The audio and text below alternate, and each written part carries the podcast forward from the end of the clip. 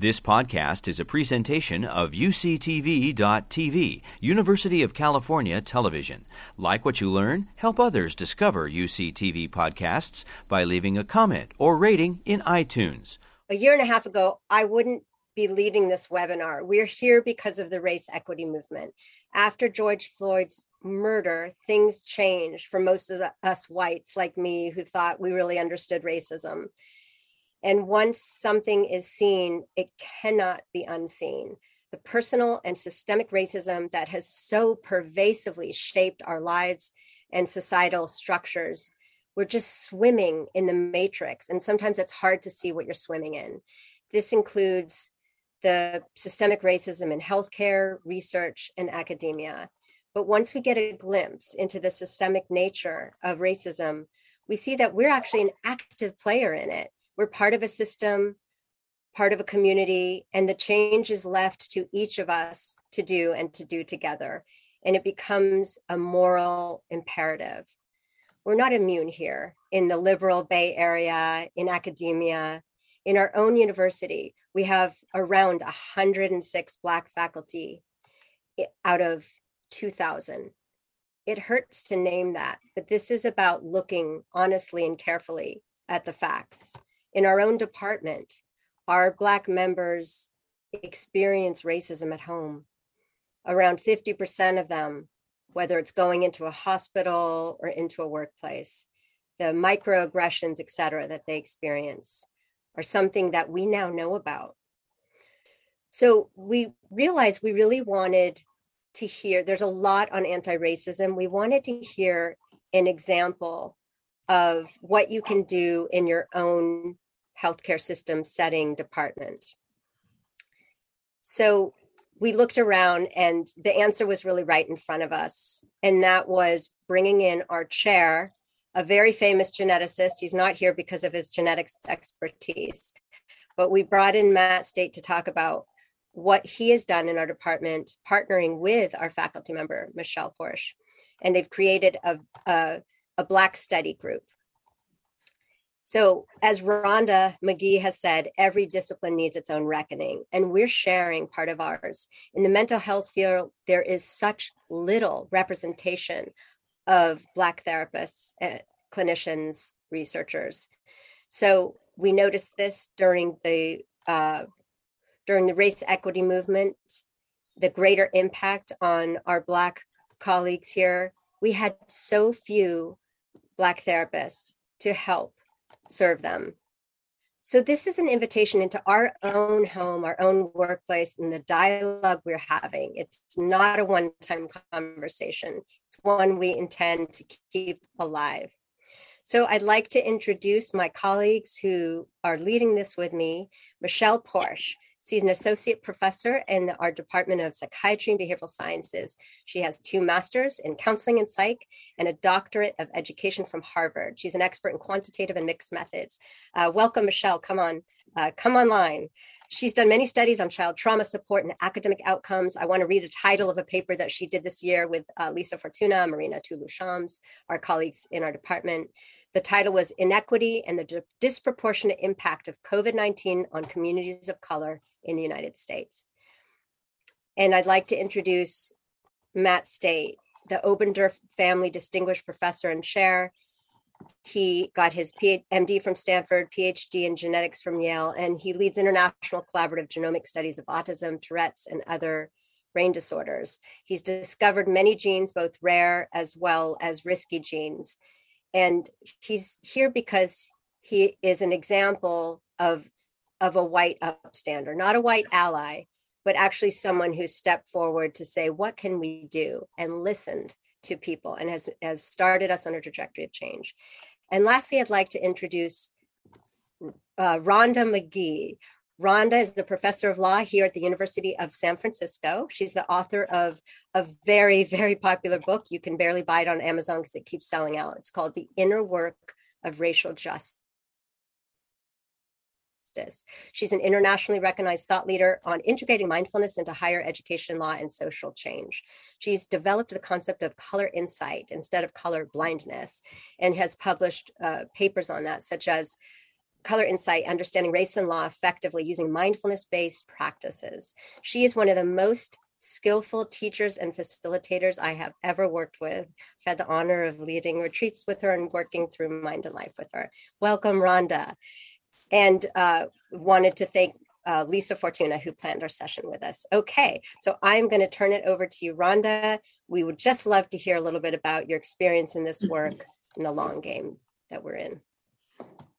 Well, thank you so very much, my dear friend, Dr. Epel, Elissa, and really everyone here from um, this really um, esteemed uh, team uh, at UCSF. It's an honor to be with you. Um, and we are coming together, of course, um, with a focus on exploring how it is that um, we, each of us, can do our part to support um, what Elissa referred to as the reckoning uh, with racism that so many of us have been turning toward um, over the course of the last year in particular. And uh, in, in, response to or in the wake of um, the very public murder of George Floyd in the United States. And as I, I might as well say, we're meeting today. We happen to be meeting today on the day that the um, sentencing for um, uh, Officer Chauvin uh, came down. So my heart is beating as I talk to you because these matters that we have brought into focus, uh, looking at the legacies of racism and the call, a deeper call that Elissa, Dr. Epel was mentioning, having sort of heard and having responded to over the last year. This deeper call to turn toward rather than away from uh, a conversation about racism that goes deeper, perhaps, than it ever has, and really challenges us in ways perhaps that we have not been challenged before. We're all in the midst of this, and we're all perhaps in our own ways I mean, some of us have been engaged in looking at race and racism all of our lives by virtue of our experiences, our backgrounds. I can say that certainly has been more or less true for me uh, as an African American, a Black racialized woman growing up here in the United States, um, born in the South, um, in a community in which the legacies of the histories that we talk about, um, that we are more and more courageously naming as uh, the systems of white supremacy and their ongoing imprint. So, um, segregated communities and schools. Those are ideas and concepts, but they're also things that we've lived. And I can say, as a person who was born in the United States in North Carolina in 1967, um, though the Supreme Court had outlawed uh, segregated schooling um, uh, some years before in the Brown versus Board of Education case. By the time I went to school, even in the 1970s, the public schools were still officially segregated. That's North Carolina, you might say. What does that necessarily have to do with California? Well, some of you may know that right here in San Francisco, in our beloved progressive city, we certainly have a long and deep history of um, commitment, frankly, to um, policies, procedures, um, ways of organizing our lives that support um, um, the maintenance of white supremacy. And so, all of us, um, wherever we are, and certainly even here in San Francisco, are uh, given this opportunity to come together and reflect on what we know and what we might know more deeply and richly about how the legacies of white supremacy are in and shape, you know, shaping our institutions, have shaped our disciplines, have shaped the communities we live in. Um, and from knowing more, how we might do better in alignment with our commitments to really make a more just and equitable world in which everybody can really flourish. And I want to just name a little bit of additional particularity right here in San Francisco, where I happen to live. You know, I live in a community um, in the Monterey Heights part of town. You know, not not far from Sherwood Forest, which is famously historically as a place where doctors, including doctors from UCSF, have lived.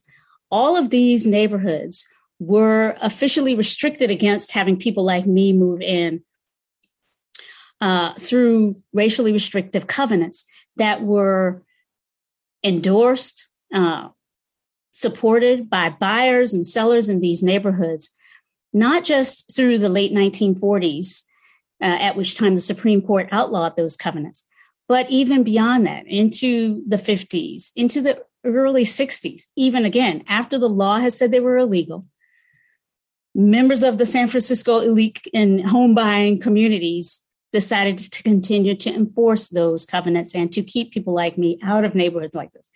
And not just people like me, lowly, you know, professors at USF.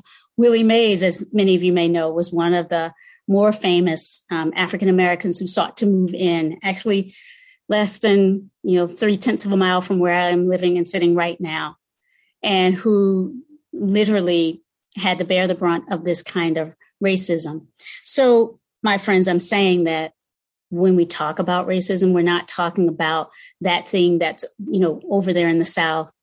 And we're also not only talking about those policies and practices of decades ago, because they actually have shaped the communities that we're in, have shaped some of the ways we think about each other, and have shaped the ways that we engage in our professional roles, me in the field of law, you all in the field of healthcare. And so, um, what I'd like to offer at this moment is an opportunity for us to come together feeling the support of meditation practices, compassion practices, a kind of invitation then for a whole body support as we engage in this work. We know research has shown us that um, looking closely at issues of identity, issues of cognitive bias, really calls on us to do more than merely intellectualize because we are we become re- really easily aware, readily aware that our whole bodies are in this. We're having emotional reactions to some of the things I've even mentioned in this call so far. You might notice what's happening in the body when I talk about, when I invite reflection on segregation in our communities. What do you know from your experience about segregation in a community you've lived in before you came to San Francisco? What do you know about how the community you live in in the Bay Area, whether it's San Francisco or beyond, how that community, wherever it is, perhaps in the US, how is it that your communities you live in were formed? And what are some of the ways that literally we've been formed in environments that have formed in us biases? So, pausing to recognize that we all know something about this and that when we come together to look at this closely, more than our brains are involved, and really sort of creating a spacious, gentle willingness to be present to the multidimensionality of what is arising when we come together around these topics. In my own work and research, I've looked at how meditation uh, can be a really important support. So, integrating all of the beautiful wisdom around meditation and the research around neuroscience um, into this work of anti racism. So, what I'd like to do is invite us to take a moment and pause and just feel the ground beneath us as a support for our being together in reflection in the next few minutes. We'll just do a short meditation in which we feel our bodies in this moment, the support of the ground beneath us, the chair that we're sitting on, or however we happen to be holding our bodies in this moment, allowing ourselves to feel as we breathe in and out the connection to the floor and through that connection to the earth that we all share in this moment and in every moment that we've ever lived or will. As we breathe in and out and notice the way in which the body breathing has its own wisdom about how to downregulate when we're feeling emotionally distressed. So just feeling our way into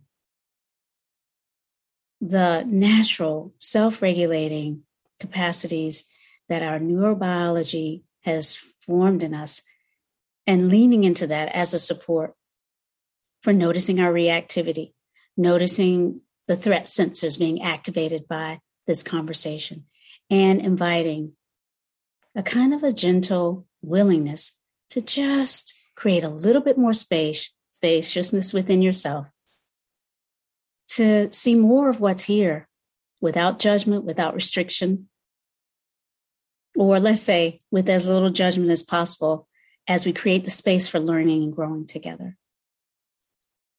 So, breathing in and out, noticing any way in which you're feeling any tension. And perhaps on the next in breath, uh, noticing also what is well within you. And on the out breath, expanding the wish for wellness into those areas where we're feeling tight and allowing a release and a letting go. Coming back to the sense of being at home and at ease here on the earth. And so uh, we might, as we transition from this moment of meditation, imagine a thread supporting us from this whole body awareness of our sort of inherent belonging on the earth, the way that we are able when we relax to feel the support of being here together, um, to feel maybe a little bit more openness to hearing from people whose experiences differ from ours. May we take a thread of this resourcing meditation that we've just done and allow it to be a conscious support for us as we turn toward this work. This is the work of my own um, commitment and um, passion over the last 20 years or so, culminating in this book, The Inner Work of Racial Justice Healing Ourselves and Strengthening, um, Transforming Our Communities Through Mindfulness. But it's really an invitation that I offer us to come into in each in our own way holistically engaging these questions of anti racism and what we can do from where we are to make a difference. So, thank you so much for sitting with me. And I want to turn it back open to Elissa, over to Elissa to invite us. Thank you. Thank you so much, Rhonda. That Thank was you. so needed. Thank you. Thank you. I would like to remember to always breathe like that so that I can think better and more clearly and not so automatically and reactively. And especially on this topic where I think we're always worried that we'll we'll say the wrong thing and have blind spots. And I, I certainly get um, a very ruminative mind. so I would love to introduce back Michelle Porche and Matt State. And we just would love to hear you talk about how this Black Study Report came to be. It is on our website for anyone to look at, especially the executive summary. And it's an incredibly in depth report, um, the different parts on looking, surveying our Black members, listening to them, and providing recommendations. Okay, so I'll stop there and turn it over to Michelle. Thank you. Thank you, Elissa. Um, maybe I want to start by saying um, you know, much appreciation for this opportunity to really have a conversation with Matt. We've done all of this work and we just don't have time to have these take the time out to really talk about the process. And, you know, I think that's a good focus for us for our time together. Um, just a little bit about myself. Um, you know, used to uh, uh, introduce myself as a, a African American of mixed race. My family are all from Louisiana, um, so I'm Creole, which means I have descendants of enslaved people and of slave owners. Um, I also want to point out colorism because that's a big part of this too. I have skin privilege as a lighter skinned black woman. Um, we got into a little bit of that, um, explored a little bit of that in our focus groups. Um, but I think that's one thing I I want us to keep in mind too when we think about the results. And let me just say a little bit about what we did. Um, we surveyed the whole department. Uh, you know, we we did have certain sections of the survey that were really more focused on Black faculty, staff, trainees, and students. And then um, questions that were for everybody together.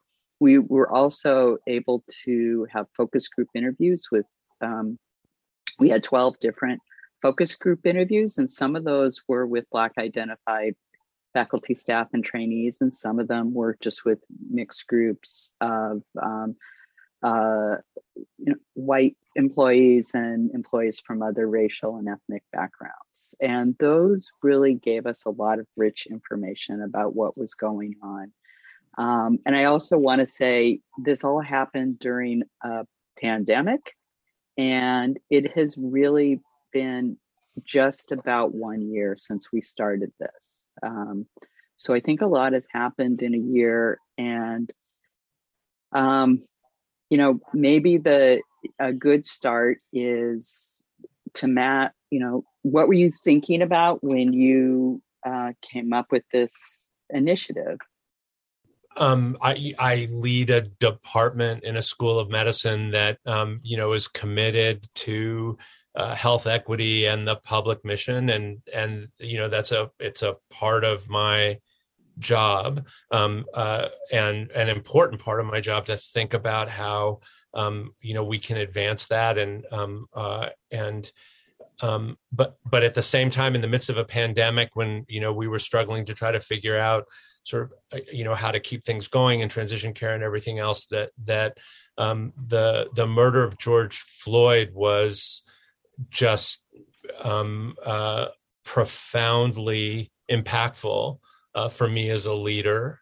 Um, and you know, I'll, I'll, do my own version of what Elissa said at the start of this. That you know, it part of that reaction there was also a sense kind of of, of shame about having that reaction at that moment um, and and feeling a, a, a, an intense need as a leader um, to try to respond to that in more than just you know platitudes um, about you know our commitment as a department to public health and and and the public mission and community service um, you know the the it, it immediately spawned a lot of self-reflection about you know and recognition that this was an ongoing serious problem um, that as chair, I just had not, I, I, you know, I felt immediately both this kind of called uh, need to act in, in, in the face of kind of that, those, you know, horrific circumstances and my awareness of that. Um, uh, um, and, and also,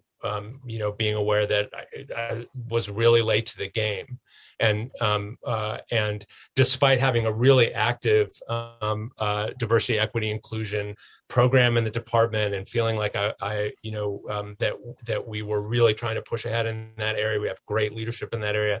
I also felt like there were gaping holes in what I understood about what was going on, um, and uh, and that I needed to do something. As I said, that wasn't just you know a statement from the chair that you know we have that we're committed to diversity equity and inclusion um, and um, and and so in the face of that it felt um, like the first thing to do was to start asking questions um, and um, uh, and um, I have to say, I got introduced as a geneticist. I'm also a child psychiatrist. I'm actually first a child psychiatrist, and then a geneticist and you know sort of the importance when you're faced with a problem whether it's a clinical problem or scientific problem or anything else of just starting to try to find where you can listen where you can understand where you can try to get some purchase on on someone's experience was really important. And so one of the first things i did was to turn to lisa and, and michelle to start asking questions with the idea that we needed i needed to to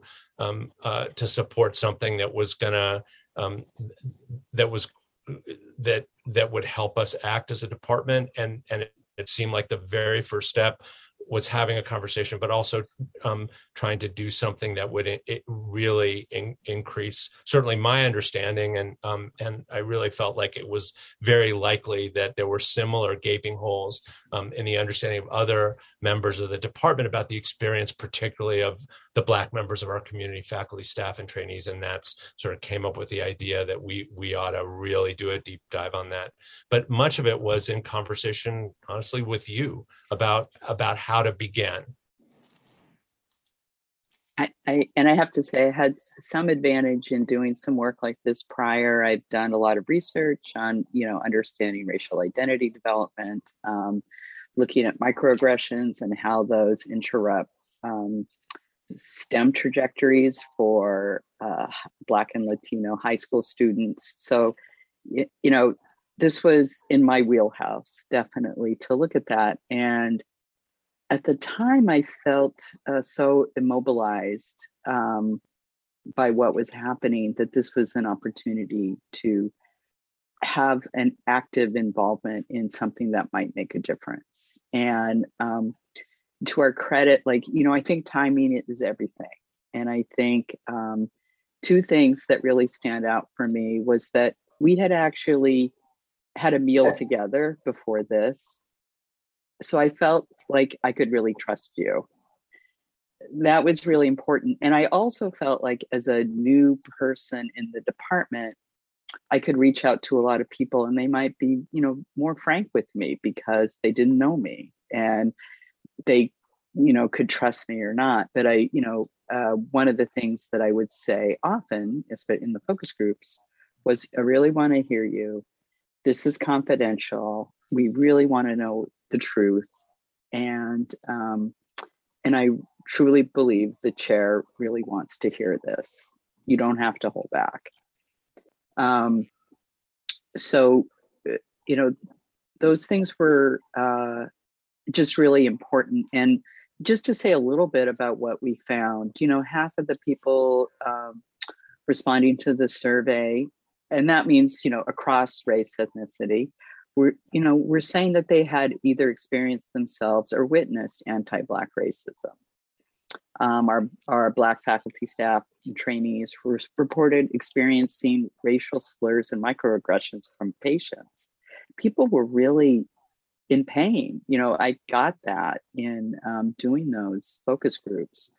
Um, there's a lot of talk about pay inequity and retention issues, and you know, people who said I considered leaving, and I and I, you know, said this to Matt a number of times. This is a gift that people um, gave. They they were uh, really honest about how they were feeling because a lot of people, and I'll say me included, leave institutions without saying anything. Um, knowledge is power, and you know I might feel like uh, it, I don't even want to share how I'm feeling about the, the racism that I'm experiencing. So, you know, this is really valuable. And, you know, some folks may think, why, um, why did we focus on anti-Black racism?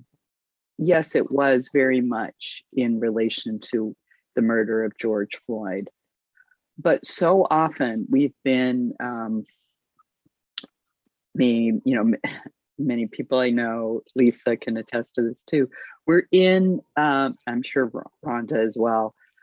You might be in a discussion that's supposed to focus on racism, and it will quickly devolve into um, gender issues or um, SES or anything else because to really talk about racism is really painful. Um, and and we really need to get an understanding of white supremacist systems that um, really divide us.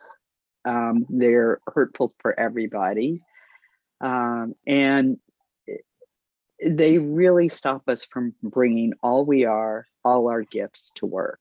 Uh, um, you know, I just, I, I, I just want to say, you know, what we uncovered in this report was a lot of, I think, racial trauma, most of it psychological, but that has long term impact on our health. Uh, and, you know, one of the ways we address that is through having these opportunities to really talk to to talk honestly about what's going on and then to think about remedy. I think what was so important about what we did was the agreement that I would gather this information through this Black study group, thanks to the members of the group and also the liaisons who really helped with you know, pulling together um, the design of the survey, getting people to participate in focus groups. So it was a group effort. Um, I just had a little bit more expertise in social science uh, research to be able to pull it off. But the agreement is to get this report, which included recommendations from the people who participated, and give it back to Matt and the executive committee to begin to work on um, remedy. Like, what are we going to do now? And so, you know, maybe to hand it back to Matt to talk about, you know, what's going on because so many people said, is this just going to be another thing where you write a report and it gets filed away? And, you know, so I gave all, you know, all my street cred to say, no, it's something's going to happen. And we can talk about a, a little bit later too about I think there are some things that are happening already, even if they're not formalized. So, well, there's a lot in what you said. I'll, I'll start with the last question and just say I felt the same way, right? It was really important um, at the start to not have this be another committee where you know a report is generated and gets filed somewhere and then five years from now you know the issue raises again and it's like oh yeah i think we did a report on that five years ago. So there was no question in terms of the atten- intention of this.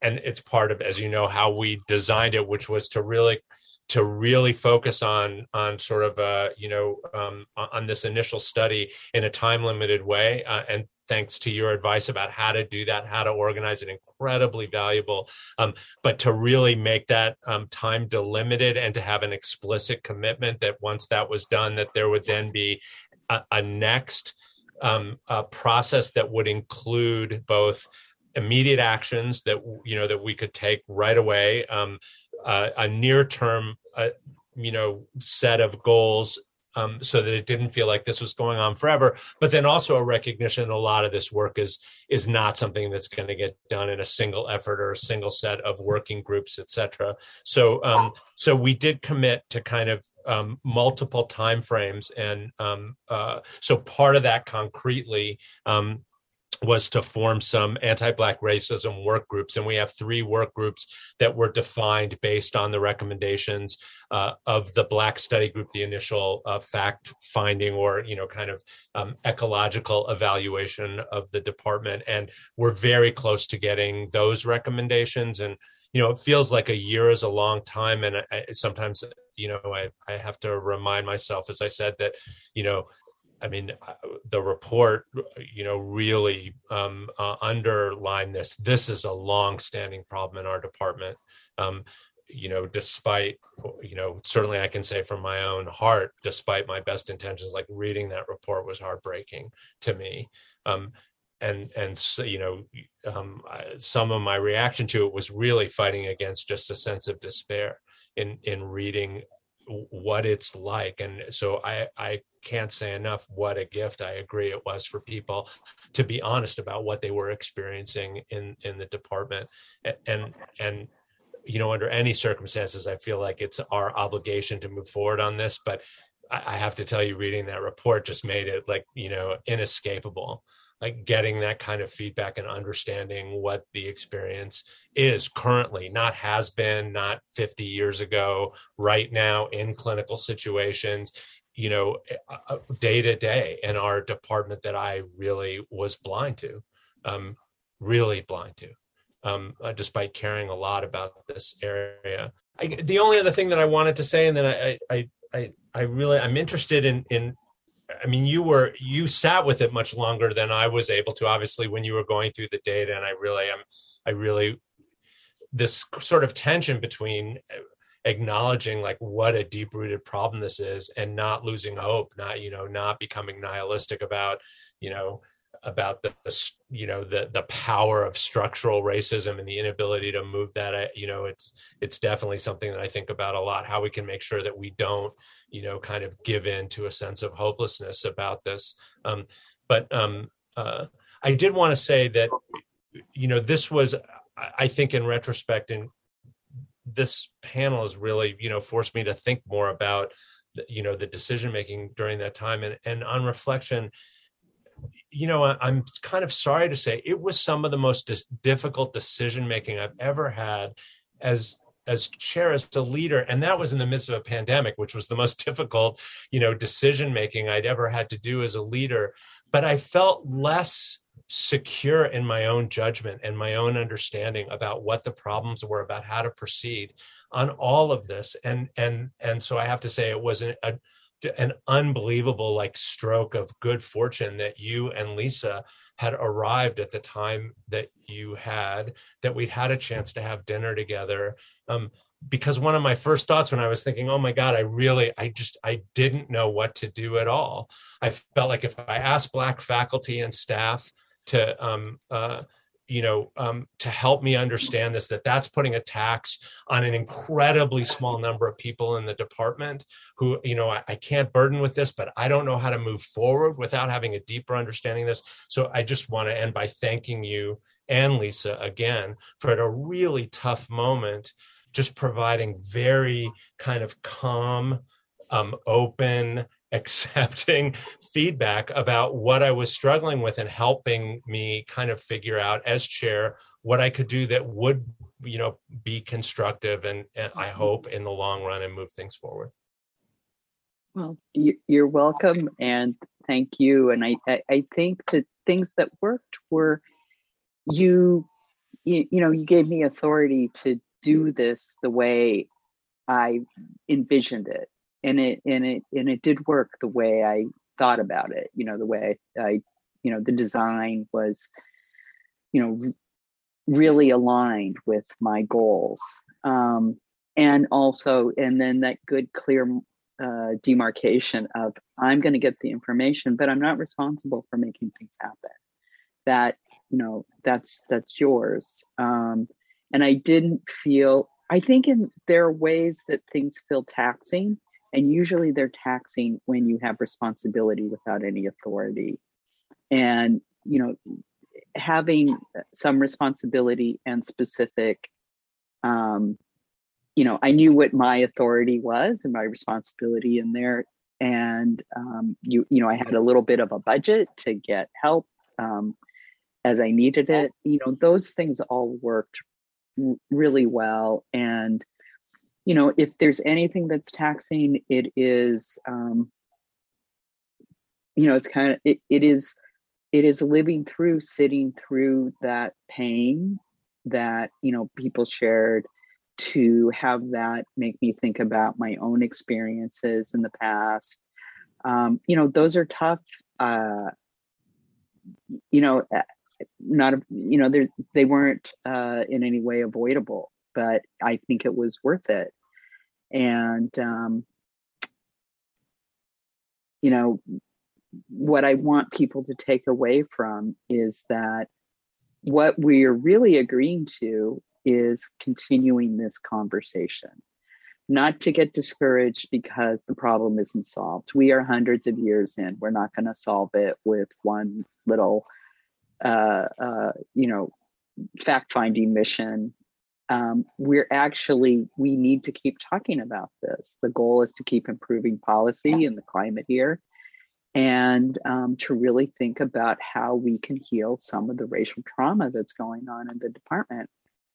And it's like don't get tired you know um, because you know and that was my concern about you know the uh, also timing. We had to go quickly because people then will lose interest and they're not going to have that same um, commitment to this. But you know, I really want our department to commit to continuing the conversation, to continue to keep listening.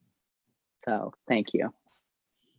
That was just amazing to hear. I think that the in so many ways everyone's in the same boat. We have a lot of white men leaders that are not experts in racism. And, uh, you know, I just, um, I think asking the question the way you did, Matt. So, you know, all of us were like, oh my God, is he going to ask some of our Black faculty? You can't do that.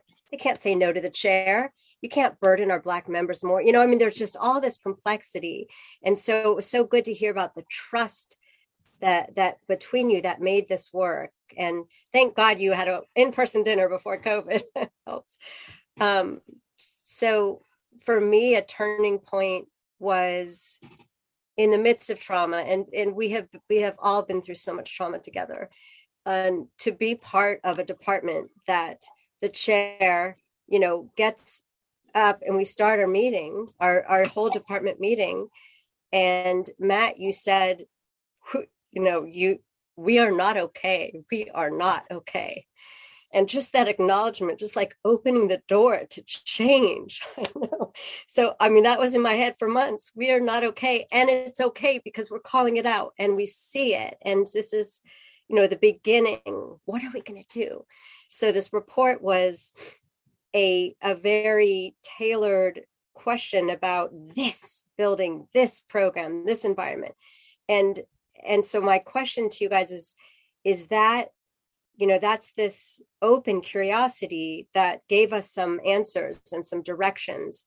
And is that something that you would suggest is doable? I mean michelle you had a lot of years of training to, to create a mixed methods quantitative qualitative report i i do think it's important yeah for other um, departments or you know groups that might be thinking about doing something like this that um, yeah i do think it requires having knowledge about the theoretical bases of identity development and racism and you know um, legal issues yes um, all of those things and that doesn't happen just because you might be a minority yourself um, you know it's you know, depending on where you are with your own identity, it can be challenging.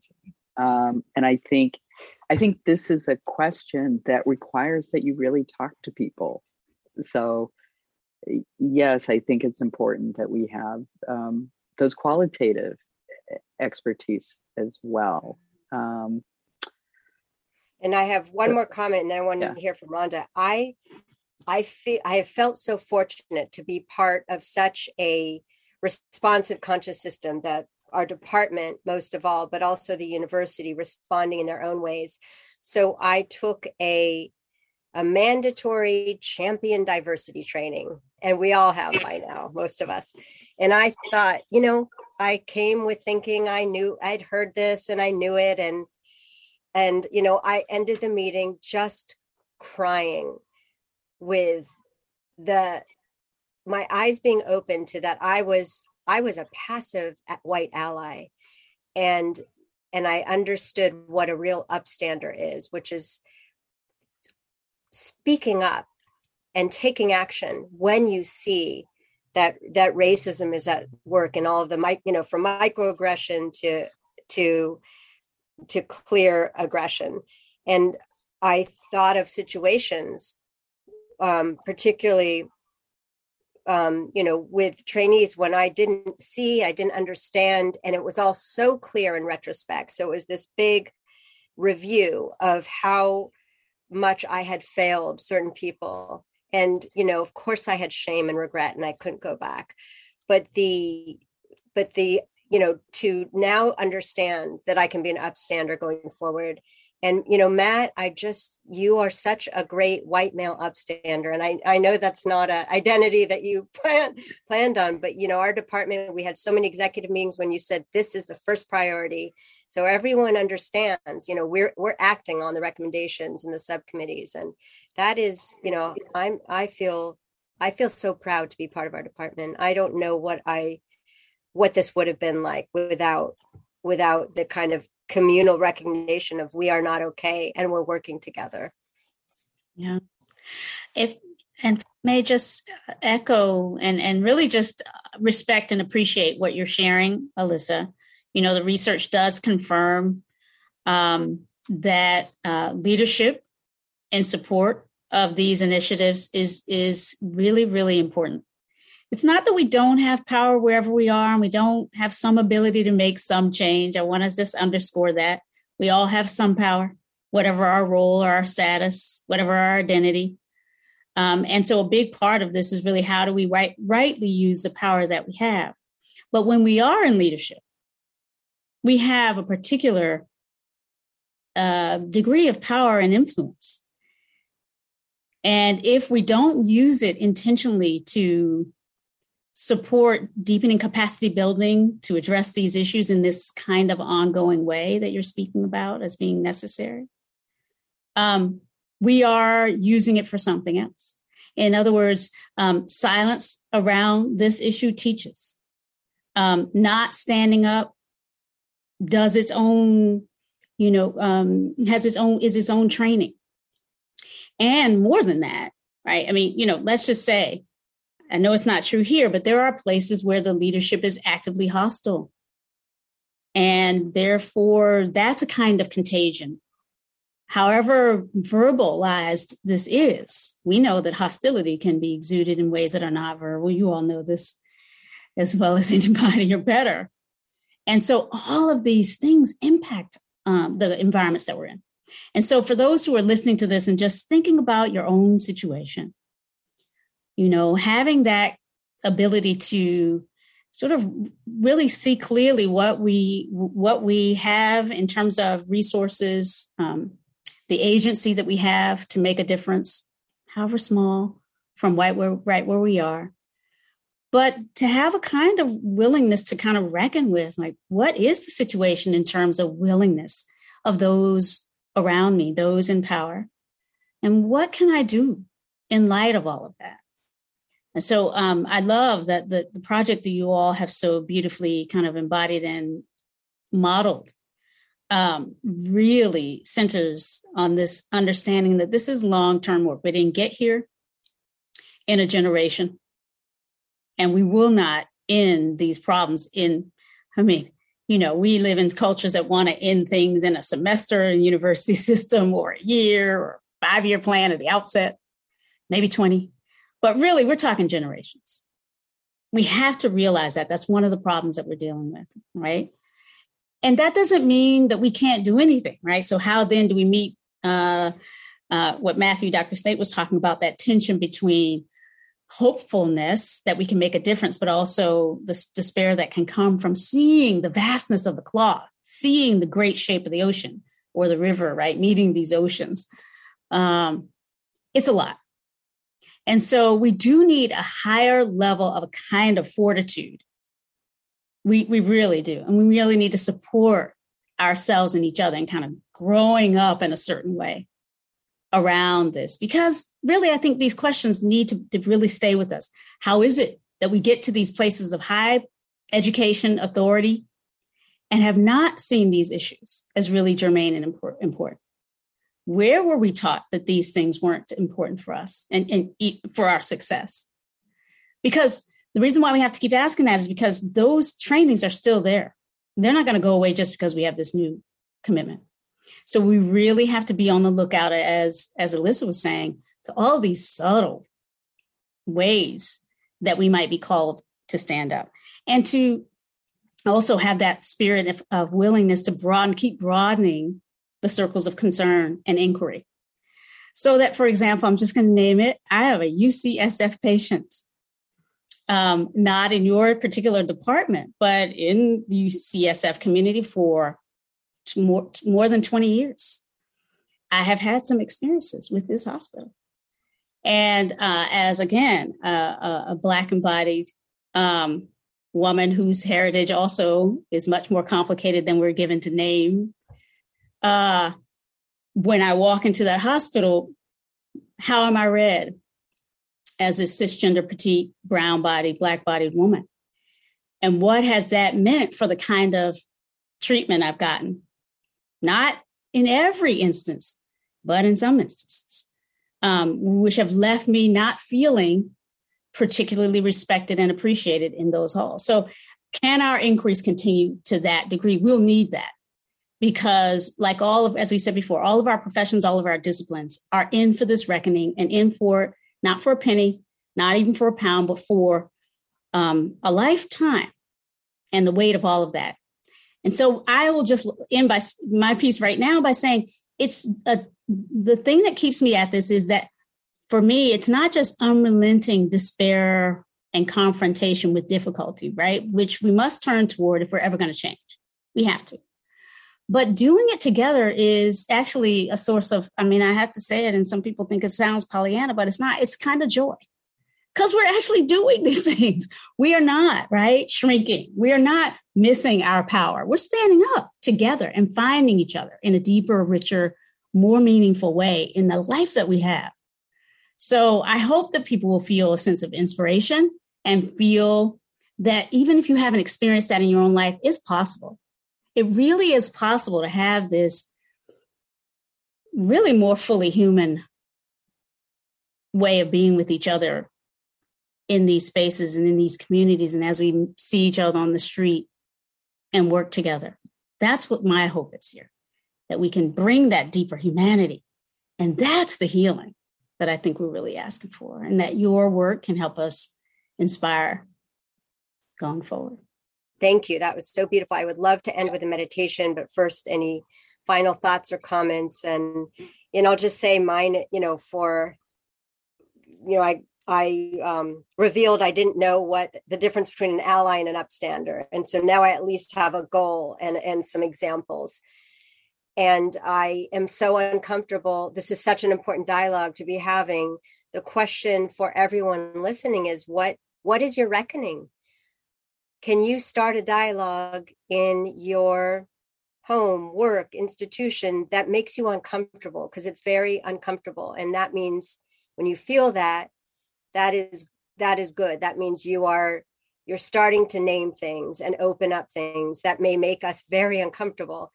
Um, and i i i think i um you know so have sometimes started to use this sentence of i'm working on my whiteness and and so you know the the ability to have some get out of jail cards and to be able to be um, just humble and start off with i am you know i am surrounded by white privilege and i stand in solidarity with my bipoc brothers and sisters. I you know i want to say that at the beginning of all all these meetings but it wouldn't right quite fit in but i think if we squeeze it in when we can I'm just really briefly, I just um, wanted to the notion that um, that Rhonda brought up about uh, about sort of being able to work on this together. That you know, thinking about um, this conversation is um, it, it really was at a moment when I.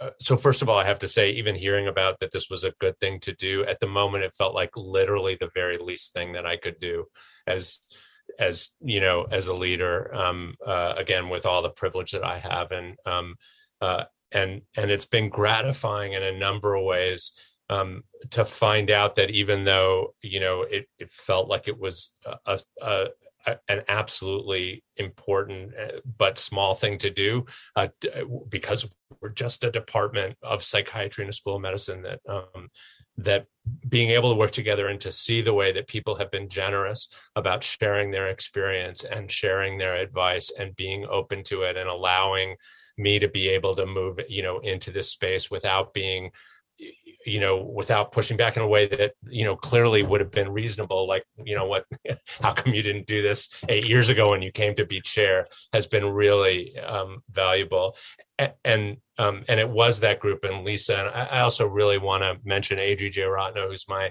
chief of staff, and um, Lisa Fortuna and other members of the leadership team. That without that group kind of coming together and saying, "Yeah, we, we will take this, we'll help, we'll take this burden on together, we'll help you figure out what we can do as a department," it, it, uh, it I wouldn't, we wouldn't have been able to do it. So it was very much there was, and in an odd way, as you said, some sense of of joy um, in in being able to work with um, with really generous, um, wise people in in trying to sort out how to take one step in the right direction. I agree much. Uh, this has been the best part of it, working together, and um, I have met so many new people who reach out to me and say, "Could I talk to you about?" you know diversity issues it's like, yes, of course, that's great. Let's we're doing we're keeping this conversation going, and um, yeah, it does give me hope. And there are times for discouragement. It's a good time to like give it a break, so mm-hmm. I can get some more energy and come back to it. So um, these work groups have been uh, um, also a gift in the time we get to talk openly about these issues and then get to work about um, proposing uh, our recommendations. So, uh, I beautiful, Michelle. Thank you so much, Michelle and Matt. And I think a, a word that I'm now adopting is active hope, which is not just hoping, but actually doing that work that also brings so much joy and purpose. And so we will leave it with you, Rhonda. Thank you so much for joining us. And now we, we get a few minutes to um, sit and and together in our mind and body. Yeah. And then the spirit of what um, was just named about our needing to restore and to take good care of ourselves as we do the work. Um, if we can, just in these few moments that we have, recognizing that the time that we spend matters and just sort of recognizing that within you that came into this conversation and really seeing what that part of you really might need. What might your own personal reckoning look like? What might your own course of restoration and healing look like? What do you need and what might you offer if you really were able to move with purpose into the call that you're hearing around this work at this time? So, taking a moment to really lovingly allow what's whatever is coming up in response to that question to be met if we are aware of the need that we have for more healing. Taking a deep breath, bringing a kind of gentle willingness to be present and to create space for at least acknowledging where we are accepting where we are, that we're learning, or that we're wounded, or that we're stubborn, or that we're exhausted. Whatever it is that's coming up, if we can create space, taking a deep breath in and out. Uh, and see if you can invite a sense of, again, what brought you into this conversation, the goodness of that intention, and of your own deep aspirations to make a difference around these issues.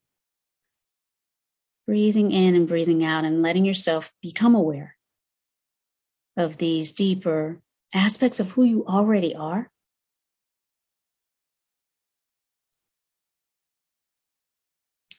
And as we bring this meditation to a close, inviting a sense of appreciation for all that we are, a sense of compassionate will to alleviate our own suffering, but not only our own suffering, the suffering of others in our workplaces, our broader institutions, our communities, the world. So, breathing in, sensing the capacity and strength and power we have to make a difference and breathing out, relaxing, releasing, extending the wish for well being, encompassing your whole body in this moment, and extending that beyond to those who really might need the support of this anti racism, pro equity focus, beginning right here, right now, for all of us.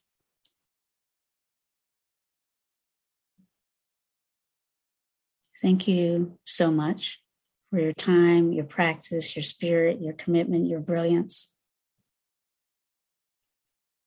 Thank you, Rhonda. Thank you, everyone, for joining us today. And uh, may the work continue. You've been listening to a podcast by University of California Television. For more information about this program or UCTV, visit us online at uctv.tv.